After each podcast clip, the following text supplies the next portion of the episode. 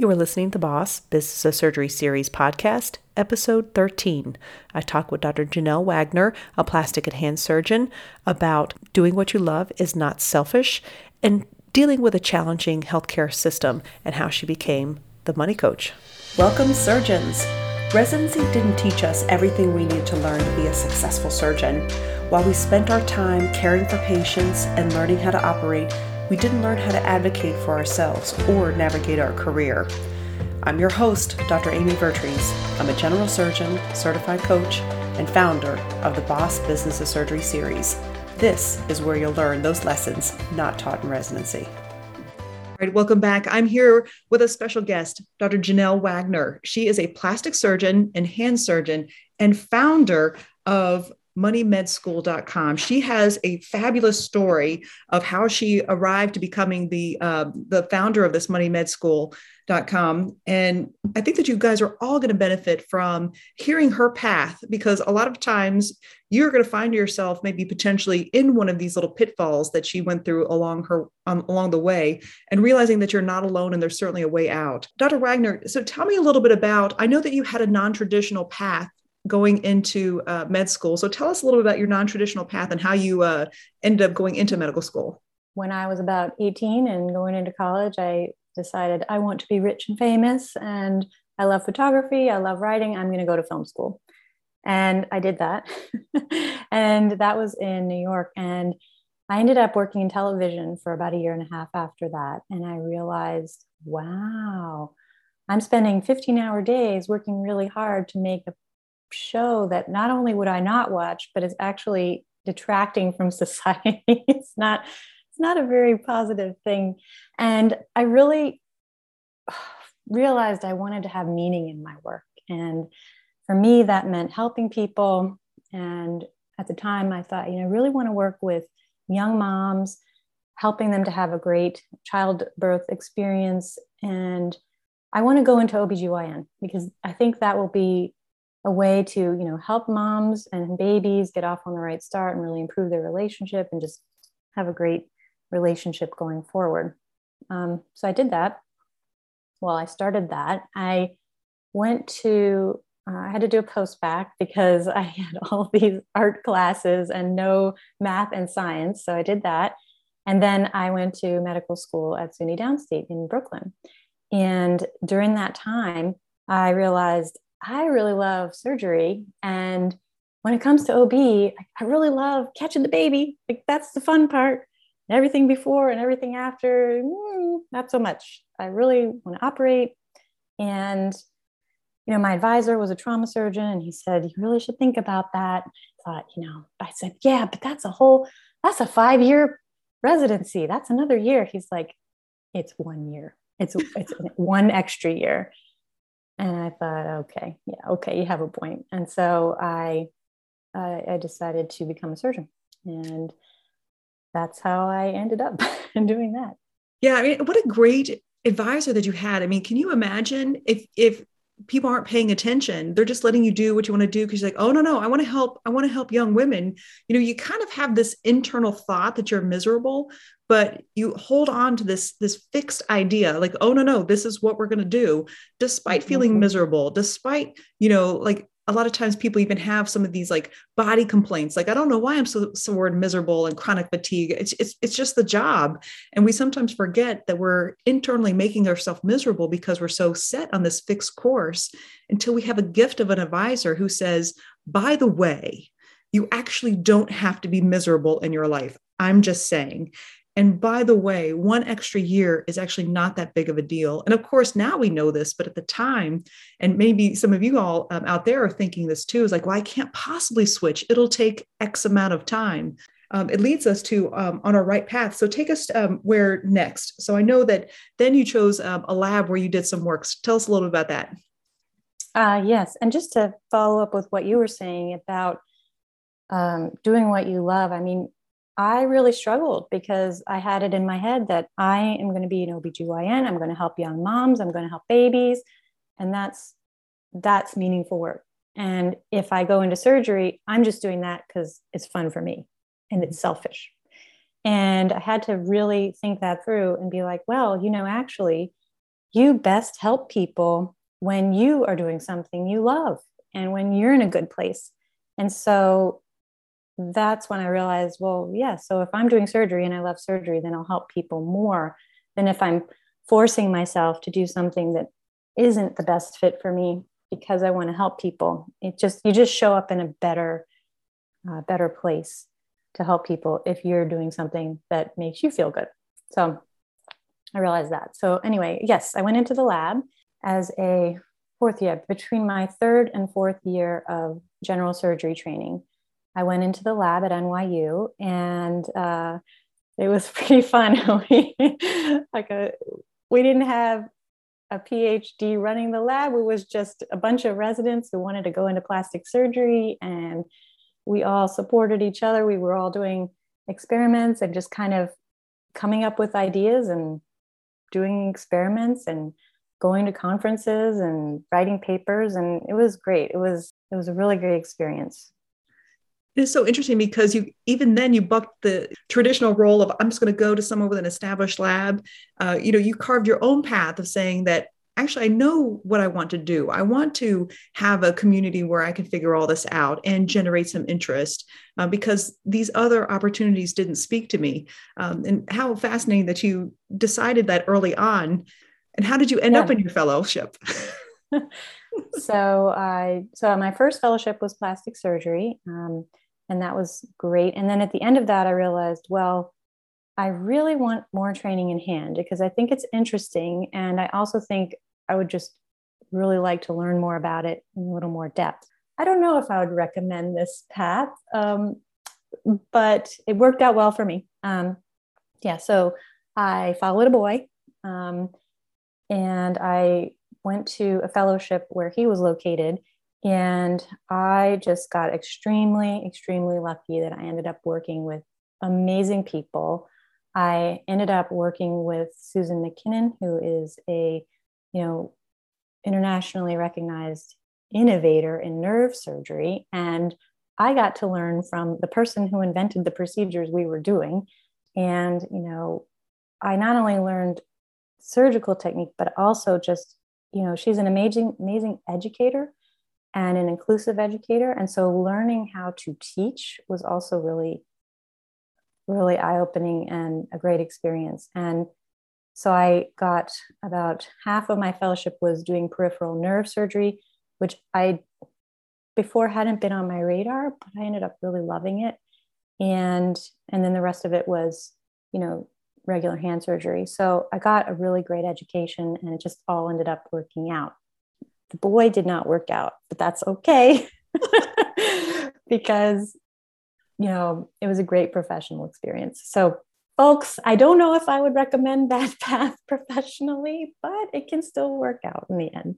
Yeah. And, you know, I mean, I think the most important thing, and this is a great lesson just all the time, is like the resisting the urge to Monday morning quarterback. I mean, it it's difficult to judge yourself with information that we have now. Um, now, obviously, you know, everything worked out for sure. Uh, but, you know, had it not worked out, um, you know, we, we follow the path that we do at the time with the information we had. It could have just as easily worked out with the boy and not with the fellowship. We, I mean, we honestly just never know. Going from general surgery to plastic surgery, it's so fascinating because you know, I think that a lot of it goes into we have to choose these paths so early on you know medical school and residency and fellowship.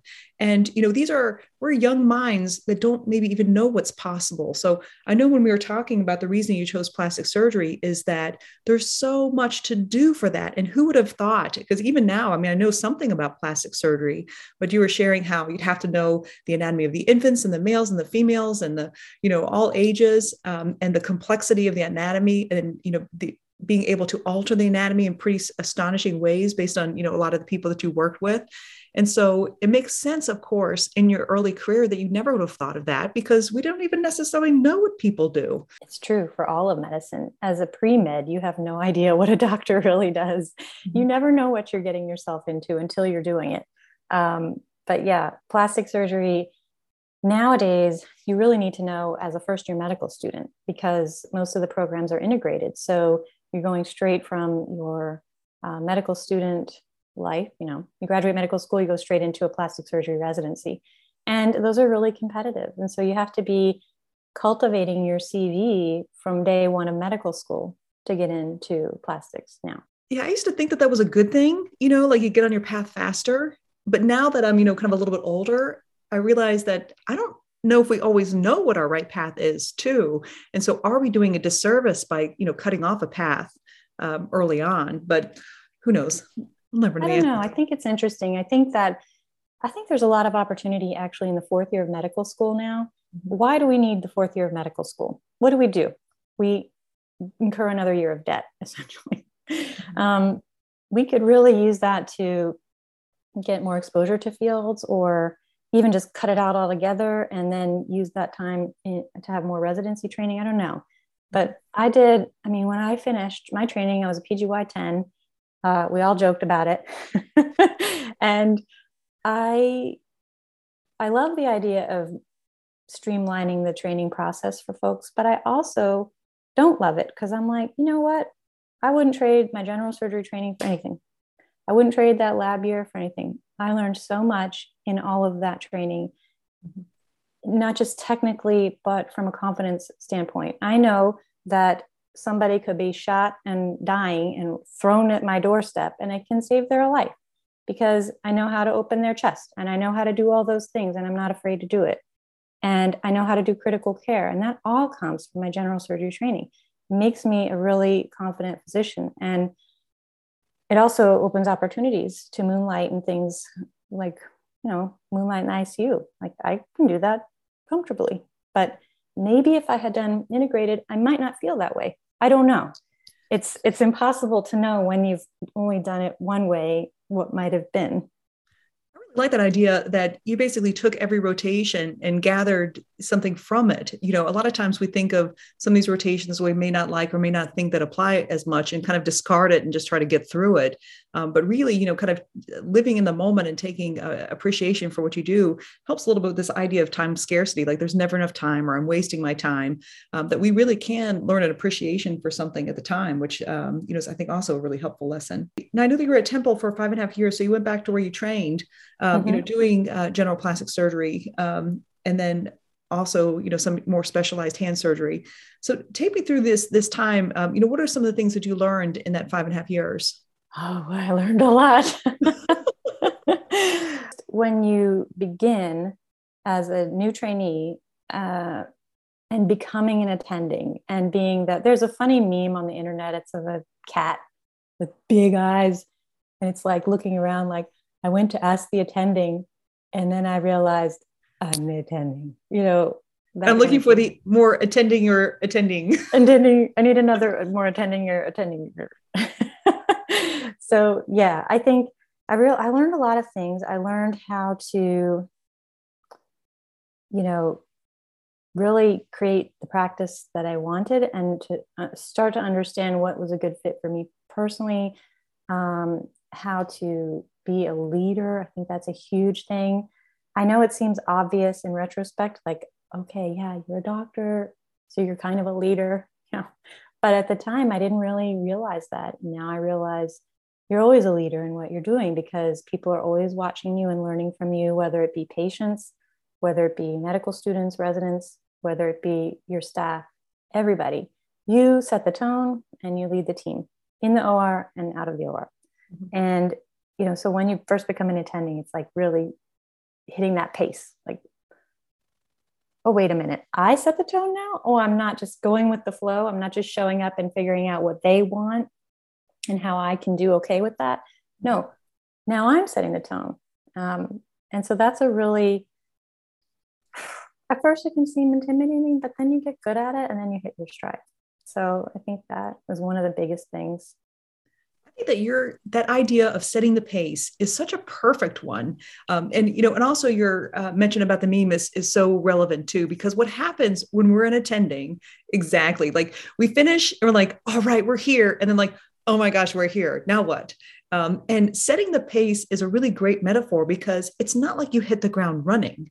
You know we kind of like we walk a little bit and then we jog a few times and then we start walking again and then we jog faster. Um, and then you build your team as you go along. And so i think that's really a critical lesson for people who are going to be new attending soon all these graduating chief residents and fellows is that you no one expects you to do everything from day one. You know, that's why you have a gu- guaranteed salary. That's why you have to have a lot of forgiveness. Um, and in our December book club, How Women Rise, they talk about building allies, you know, knowing that you don't have to do it all yourself. And in fact, we do ourselves a lot of disservice when we focus on expertise. We sit in our office, we shut the door, like, I'll come out when I can figure it all out. And of course, then looking externally, what happens is we don't build those allies that can actually help us as we go along. Um, and so I think the idea of setting your pace is really, really helpful.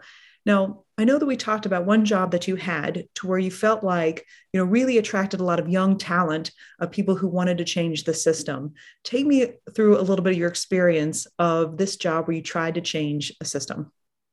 Okay. And I also would would something that I was thinking of what regarding your previous comment is that as a new attending, well, really throughout your training and also in your career, you really, really need to understand how valuable you are and how much worth you have. And I think that we are taught very early on, we're not worthy, you know, like, oh, I'm a measly medical student. Can I please watch your surgery? Or can, I'm I'm just a resident. I'm just an intern. What do I know? You know, like there's that mentality. And even as a new attending, you know, you're going to get a crappy contract. You got to negotiate it, right? So, but we're so like, oh, I'm not worthy. Oh my God.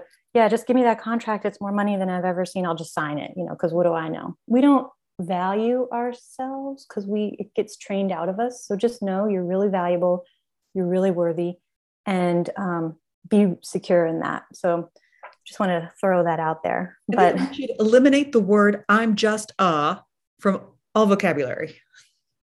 I was at a conference. No purpose last- but to minimize us. Exactly. You know, I was at a conference last weekend and I met. Um, it was mostly attendings, but I met two women. I was like, "Oh, you know, where do you work?" They're like, "Oh, we're medical students," and I'm like, you're great. I'm so glad that you're here because you need to see this now. You need to learn these things now and you could just see their faces relax and they were just because they were afraid to admit that they were you know these interlopers who snuck in here somehow. No no no you are you need to be here. They were relieved to be accepted and welcomed because i think students you know they're not at a lot. I remember when i was a fourth year medical student the acs started inviting students to come for free and it was in new orleans and I was all excited and I went down there and I was riding the escalator up at some point and there were these two old dudes, old crotchety dudes on the elevator or escalator in front of me and they were like, "What are you?" you know, and I was like, "Oh, I'm a medical student. I'm a fourth year medical student. I'm going into surgery." I was all excited and they were like, oh, "They let students in here now?" Ugh. I don't think it's like that anymore, but at the time it was like, "Wow, so yeah, I think that mentality has changed a bit, but the our own personal minimization is still prevalent. And it's so interesting because it's the comparisonitis. You know, we compare ourselves to different levels and, and always feel inadequate. Um, so I like to remind the, especially the medical students, who who they are. I mean, when you're surrounded by people who are doing the same thing, it's hard to feel special. But I, I like to step back and say, okay, you graduated high school, right? You've already outpaced some people. You've now finished college, outpaced a lot of people. You made it into medical school. That's a huge cut. You finished med school. You had to be persistent to do it.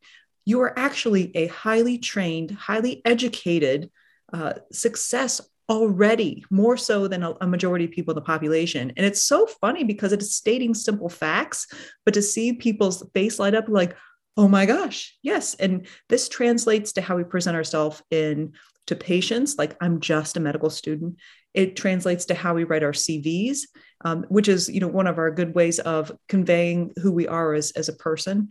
Um, and also what we bring to a table uh, the negotiation is that if we continue to minimize ourselves and we don't really even step back and take a look at the facts um, and make ourselves open to how much we have already achieved uh, then it's you know it's hard to expect anyone else to think that either. So it, it definitely starts with our own perspective on, on who we are. Absolutely. And just you got to believe in yourself and know how truly valuable you are. Um, so yes going back to your question about changing a system. Mm-hmm. so do i believe you can change a system? Yes i think you can change a system. You can change a culture. You have to know that it's an investment of your time and your energy. So changing a system and a culture takes ages, years. Um, but before you invest your time and energy, you have to decide whether or not your system can be changed. Is your system amenable to change? Is your culture amenable to change? Um, if it is, then then the next question is okay, what's my return on this investment? If I change this culture, will patients be served better? Will my colleagues be happier? Will we have more physician wellness? Will we have a better experience, you know, for everyone? If that's true, then I think that's a worthwhile investment. And that's somewhere you can have build a career and also eventually retire from there, somewhere like that. And then you have to be very honest with yourself when you ask these questions because the tendency is going to be want to want to say, yeah, yeah, yeah, yeah, but I can do it. They may not have been able to fix it, but I can fix it. Or I have no evidence to believe that a system is fixable, but I can do it. You know, just me all by myself. Like that's not going to happen. So if you honestly ask yourself, is this system amenable to change? Do I have a supportive administration who wants me to help out? Do I have colleagues who also want this change? Are my desired changes in line with my institution's goals? Um, am I valued here? You know, all of these things. So if if the answers are no, then it's okay to admit that and accept it and say, okay, maybe this is a system I can't change. And it's okay to go somewhere else where I'll be in a better place for me. Um, I don't have to fix every problem, I don't have to fix every broken system. The number one thing that's most important is me. Okay. It's not selfish to say that. Mm-hmm. I need to be happy. I need to take care of myself. I need to be a well physician. My wellness is important because all of the wellness of my patients, my trainees, my staff, my colleagues, my system is going to stem from that. If I don't take care of myself, if I'm not healthy, if I'm suffering, if I'm struggling, uh, how am I going to help anybody? How am I going to help heal patients? How am I going to teach anybody? How am I going to have energy for anybody? It's, you know, so it's not selfish to start with you. And you just have to find a place that's a really good fit for you and that you can feel joy in your work and that you're you are supported and that if there are things that need to be changed, people are amenable to, to doing that. And it can't just be you. Everybody has to be on board with that. So yes, that's what I would say. I know that you know when we talked before um, we started recording, um, I think that you really had a great point about this idea of feeling like a victim in the system. This is something that, that coaches help with because we start to identify when we start feeling like a victim. Now, you can be in a terrible system, and you know, quite honestly, a lot of people are, um, where they're not very responsive to it. You know, we Dr. Shoup last week, um, you know, she's my administrator. If she's administrator everywhere, I think there would be no problems in medicine. but you know, that's not the reality with some people's systems. They may be dealing with difficult administrators or difficult leaders along along their hierarchy. And the most important aspect is that a lot of times these people can make us feel bad that they conduct themselves or we try to make changes and things don't work out the way we want. Um, it's very, very easy to slip in this idea of they are the villain and I am the victim. And it's very, very important to recognize when we're feeling like a victim because, you know, is that ever a place of empowerment? You know, that lets us, we feel bad about ourselves it doesn't make us want to go to work anymore things like that. And you can actually you know once you recognize that you're slipping into the victim role and we all do honestly is realizing that oh i see where these thoughts are coming from. You know i see that these thoughts are leading me down this path. And you know i, I got coaching this recently which was really fantastic of saying that you could be in a bad system and you could feel like they're the villain but it doesn't mean that you're the victim you know just because you have assigned a role to someone doesn't mean you have to assign the opposing role.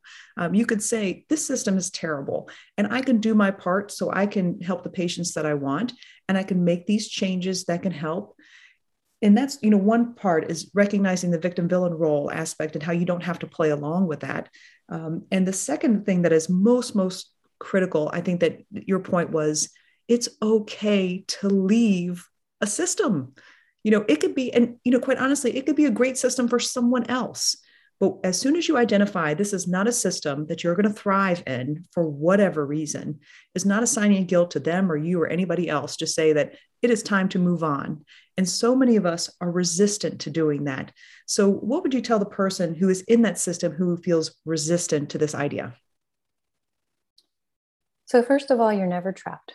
I think a lot of us feel trapped. Uh, personally, I was like, well, I always have to, I have to always work, you know, as a surgeon, or else I'll never pay off my student loans, and then we'll, you know, I'll die alone in a gutter. Or if I have to, if I don't do this, like, oh, I have a non-compete, well, I'll never work again because I have to, you know, respect this covenant, or you know, just a lot of you get these ideas in your head that are very limiting. I think that, you know, the first is to accept that you are not trapped. You're never trapped. As a physician, as a surgeon, you have unlimited possibilities. You're highly educated, you're highly trained, and you are highly, highly valuable, highly worthy and valuable. You can do anything you want to do. It's just a matter of believing that. Mm-hmm. Because if you think you're trapped, you are trapped. But if you start to just entertain the concept of maybe there's another possibility that could be a good fit for me, and it's okay to check it out. Doing something different, either leaving a particular job or even leaving medicine, is not quitting.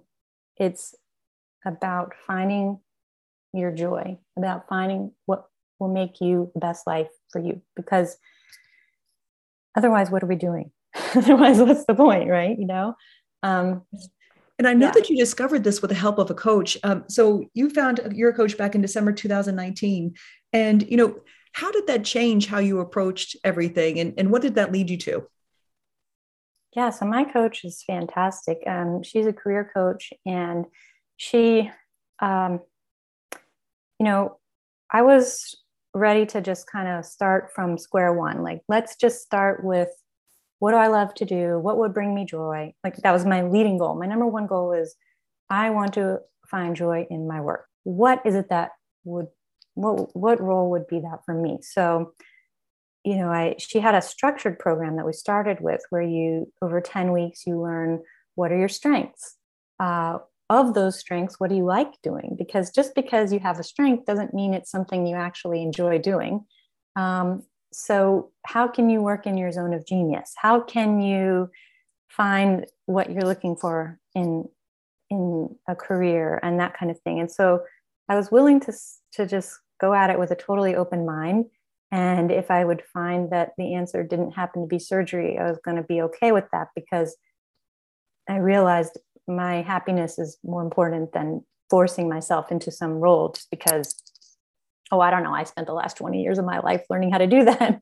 just because I did that doesn't mean I have to do that forever. So, yeah. And then after the more structured program, um, I did some like long term coaching. Um, yeah. And so, really, throughout this process, I was able to identify my strengths. You know, I really love strategy, I, I love big picture. I love problem solving, building, creating, all those types of things. Detailed execution is like maybe not my strength. um, but that being said, I can do it, but it's not the funnest part for me. Um, and throughout all of this work, you know, one of the things that came to light was, you know, you, you know, you have other interests and you can actually create businesses or you can create roles for yourself that really fulfill those areas too. Along this lines you know as your your career is taking turns you're not quite sure about i know that you know money came up for you and then this idea of your interest in money uh, so take me through how you picked your first financial advisor which was absolutely fantastic. So as i you know i think when i was a fellow probably getting close to graduating i had this you know looming sense of like all right you're going to start to be making more money and what are you going to do about it you know? I i had a i had an understanding like well i know i shouldn't just go hog wild and start buying houses and cars and lamborghinis and all that crazy stuff but at the same time what can i do? I mean can i what can I afford? Like, I don't know. How do I manage my money? I don't know. And the only thing I know knew at the time was, well, I guess you need a financial advisor because that's what everybody else does. And I didn't trust myself to do it because I didn't know what I was doing. I didn't even know you could DIY personal finance. I just thought it was complicated and boring. So I didn't trust myself to do it because I was like, I'm never going to do that. and I don't know what I'm doing.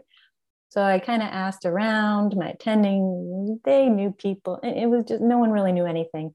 And you know, you get invited to all these free steak dinners uh, from these advisors. And so I went to a number of those. Finally, I selected my advisor based on, you know, the one with the most honest looking haircut. And this dude had a bowl cut. It was like he just put a bowl right there. I said, he's the one for me. He is not slick. No one who has a haircut like that is going to be pulling anything over on me because he's totally not slick at all. That was my financial decision making process. Don't necessarily recommend that. Well, I think it's fantastic because I mean, you're already showing your money mindset at the time. You know, it's complicated and boring. Therefore, you know, I'm going to pick someone who is complicated, and boring, and not slick. You know, and it also spoke a little bit to your fear of like, I don't want someone who's slick who's going to take my money.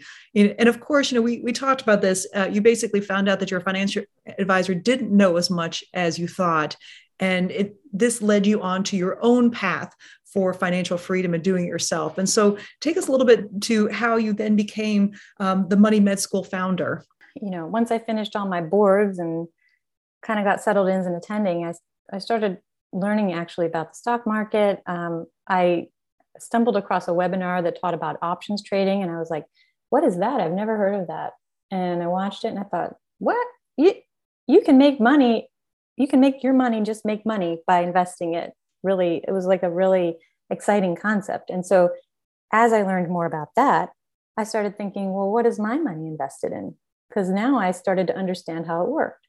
And once i looked at that i was like oh you know in td ameritrade at least in all of these accounts you can just click on your investment and it'll bring up a little graph of your investment versus the s&p 500 if you're seeing this kind of pattern, you know, your investments are not performing very well. So uh, that's what I saw when I looked into what he had picked.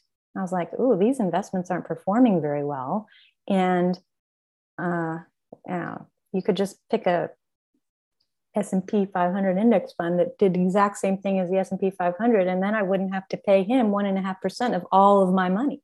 I started realizing that true expense of having him do it. And then on top of that, I realized, hey, wait a minute. Even if my investments lose money, he still gets paid one and a half percent of all my money. And my bank account balances are always going up because I put money in every month. They're not going up because investments perform well. So he's always going to make money off my money, even when I'm not making money off my money. All right. I can do this. Now I know that you offer this program to other people. And it's so fascinating to see now. I mean, we can clearly see your journey, which uh, I'm sure is very difficult to see at the time. You know, starting off with the films film uh, school, like this is really interesting and fascinating, and but not really seeing where you fit in there. Um, but then, you know, I want to serve people. So I'm going to serve young moms, but then realizing that doesn't quite fit. And then I'm going to change the system. And then you realize, I don't think I really want to change the system. And so then your interest led you to um, finances, which sounds like you also hit your stride with that too. Like we initially think it's boring and complicated, and we have to pick the people that maybe won't rip us off. And then with gradual interest um, over time, building our fund of knowledge and realizing, well, of course I could do this. And I think this goes back to your point of we never really feel confident in ourselves, but then we forget I'm a doctor, I'm a surgeon. Of course I could figure out these graphs and charts and things like that too. Um, but it can still be overwhelming. And a lot of us, you know, when we look down and think about financial planning and getting our house in order, you know, a lot of us don't have time to do this. And I think the one thing that's really cool about your program is the amount of time that it actually takes us not that much. And of course, you know, you would take them through that. So tell me a little bit of the program that you offer um, that helps people um, you know, learn more about their finances. Yeah, so Money Med School is designed to teach you the facts that you need to know, but then actually t- take action, put them into action, and start managing your money successfully and confidently. Um, because there's a little mind trick when you maybe read something and learn a little something. You think you've done something, but you actually never actually opened that IRA or whatever. You learned how to do it, but then like you didn't do anything. I think it's really important to kind of narrow down what it is you need to know. What I call, you know, it's high yield financial facts, only what you need to know. It's a system that you you learn how to do it, you set it up, you set up your system, and then it's like your peripheral brain, it's managing all your money for you. So you don't really need to be spending a lot of time or brain power on it uh, once it's set up. So if you do like there's two ways to work together. One is this self-directed way which is you do the program on your own at your own pace. So it's six modules. You can do them about a week at a time. And that's about a two to three hour investment of time over that period to get your system set up and then once your system is set up you check in 30 minutes a month and you're done so you're confidently managing your money you are on top of everything you don't have to keep all of that in the back of your head. You don't have to worry about it and wonder, ugh, you know, am, are my investments making money? Am I getting ripped off? You don't have to worry about that because you're doing it yourself. And beauty of all this is that we do it together with a community, with me and the Money Med School community. Everybody's in it together. Because finally, when you're, you know, there's a big difference between learning information and then putting it into use and putting it into action and it's really helpful to do that in a supportive environment with other people who are also doing that. Because then it's like, all right, uh, I'm trying to do this. What do you guys think? Has anyone tried to do this? Or if you did this, how did this go? And you can kind of play with it a little bit. And, you know, it's important to avoid shame when we talk about money. Um, you know, my group is very, very focused on avoiding shame. This is not about judging and shaming, and it's about supporting. So I don't care if you want to go buy a Tesla, buy a Tesla, enjoy it. It's not a shameful thing. It's like you can still you can have nice things and you know pay off your loans and invest your money. All of these things are possible. That's you know, it's supposed to be fun. so that's the goal. Yeah, and I mean that's the thing. As I have done a majority myself too, I also have a lot of interest in finances um, because really that's where we get our control of, of, stuff. I mean, like we can look at it and be intimidating and, and, put our head in the sand, or we can kind of like take it head on. Um, and when I have taken it head on, it's so intimidating. Um, it's remembering again, you're you're picking up your stride, and why not have a money coach right next to you of saying like, here's some self-directed stuff, two to three hours a week. You know, give it this time, and then maybe thirty minutes a month. You know, when you you when you put it in that frame who wouldn't want to do that? Um, because it can be so intimidating. Quite honestly um, one thing that feeds into us devaluing ourselves is forgetting how much hourly our time is worth. You know if you look at as a surgeon our hourly time because a lot of these programs coaching programs you know money med school all these you look at these amounts and go oh my gosh. But then when you step back and say my time is actually if you can get me from point A to point B faster, then you know in the the retrospect, it is so hard not to pass up investing in ourselves and having someone who get us there faster. And people have seen this long time with athletes in business. You know, if you can get results from A to B faster, then these investments are worth it. And it really is time to start investing in ourselves, both our minds with coaching, because look where it has gotten you, and with money, because look where you've gotten other people too. And so, really opening ourselves up to the, t- the, the thought that we are valuable. Therefore, we must invest in our best resource, which is us. And part of that also is finances. So, we're not at the mercy of other people too. And of course, that is implying a thought that money puts you at the mercy of other people, which we also know is not true. Um, and so, well, gosh, I just went on a rant there, but whatever. it was important. You know, I think a lot of us, and I know I did, it took me a while to realize I was doing this, but we approach personal finances or any large project the same with the same level of intensity and focus and commitment as we approach medicine and surgery. Mm-hmm. And it does not require that. like does not require that. I mean, advisors will tell you it requires that because they need you to hire them. But uh, I've already made it simple. I'm whittled it all down to just what you need to know. So you don't have to waste time figuring that out. And then I put it into a little, you know, structure for you. So the system's all there. You just got to put in your info. And there's a whole group of people helping you do it. So this does not require the number of brain cells that it does to be a surgeon or a physician at all. It's totally different. We we think it's as intense, but it is nowhere near as intense. It's very simple. It's like shockingly simple once you figure out what it is. And you're like, I can't believe I was paying some guy all this money, like five figures of money to do this when I could have just done it myself and saved that money. Like, yeah. Yeah. But that's the the thought that holds everyone back, right? If you think I have to approach this with the intensity that I did for my surgery training, who wants to do that? Mm-mm. And once you realize I could pick up my stride, I could pick up a little bit of time. Dr. Wagner could take me through this pretty easily. Um, and so those are some of the things I think that, you know, dispelling those myths are going to be really important too. Um, so now where can people find you? moneymedschool.com, correct? moneymedschool.com. And I'm on the IG at moneymedschool and also YouTube at youtube.com slash C slash moneymedschool. Yes. And no, is that C the letter C or S E E? The letter C. Mm-hmm. And I think that's really helpful too because there's so much, you know, free content out there as well. I mean, going to a YouTube channel, um, and you, you, can already gain a lot of inf- information there too. So if you're not sure where to mm-hmm. start, you know, these are clearly some places to start.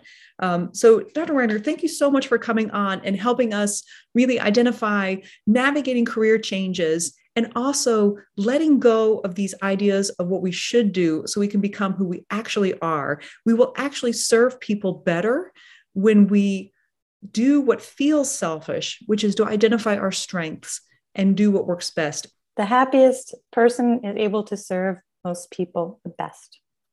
Absolutely.